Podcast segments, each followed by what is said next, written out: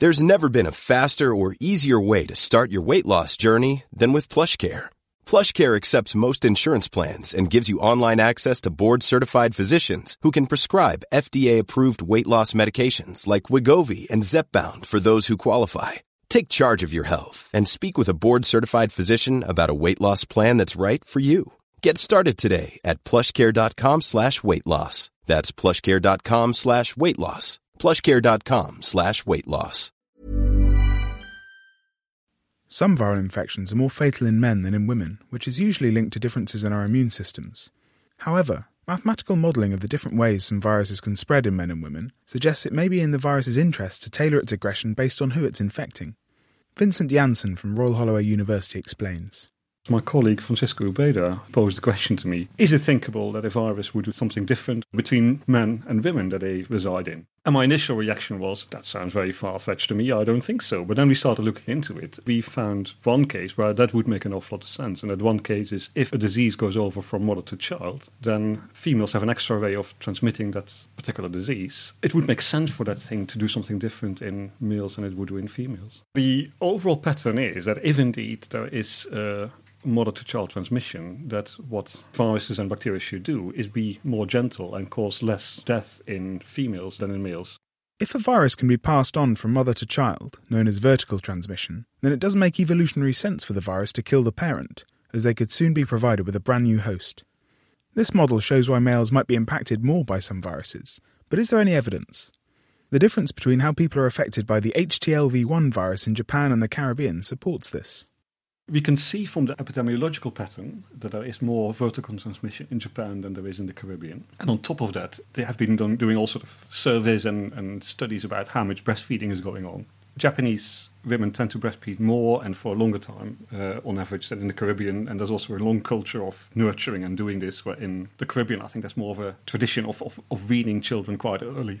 Having those two populations, one where vertical trans- or mother to child transmission is very important, the other one a bit less so. We then looked at the chance of people to develop serious disease if they carry that uh, that virus, and the serious disease here is a form of leukemia. In Jamaica, where we think that vertical transmission is not so important, you see that men and women have a roughly equal chance of developing that leukemia. In Japan, though, where vertical transmission is very important, their men have a two to threefold higher chance to develop leukemia if they carry the virus, and that's completely in line with the sort of uh, model results that we produced. The viruses seem to behave differently between male and female hosts, but how do they know which sex they're infecting? I think it's an excellent question how the virus knows. Uh, I do not know the answer, but this is the one question I would really like to have an answer to. Because if you know that, that we would know an awful lot more. The intriguing thing is that some of these viruses, and HTLV is an example, actually very simple things. They carry only four or five genes, that's about all. So they haven't got a big machinery where they could, could work on. It, it, it must be something fairly simple where they tap into what's happening in these bodies. But what it is, we really don't know, but we would very much like to know. And once you would know that, you could do an awful lot more. If you would know how these sort of things operate, you could also think about strategies to confuse the virus and sort of, for instance, if it's in a man, make it think it's in a woman so that uh, it starts to act differently. Differences between mortality rates for infectious diseases in men and women were previously linked to a stronger female immune system response. But these results show we need to consider things from the virus's point of view, as well as the patient's, to fully understand how these diseases work and to effectively treat infections. Viruses are very simple things, but if you expose them to evolution, if you start selecting these sort of things, then all sorts of weird and wonderful things can happen. And this is one example of it. I would never have expected intuitively this to happen. It's only by looking in detail that you find that indeed, if there is that difference in men and women, it makes sense for a virus to uh, tap into that and have differential strategies for the two. And with our example of HTLV, I think uh, we find some reasonable, reasonably good evidence that this is indeed happening. Now, the implications of this are fascinating, but what I really want to know is whether this gives us a scientifically valid excuse for man flu.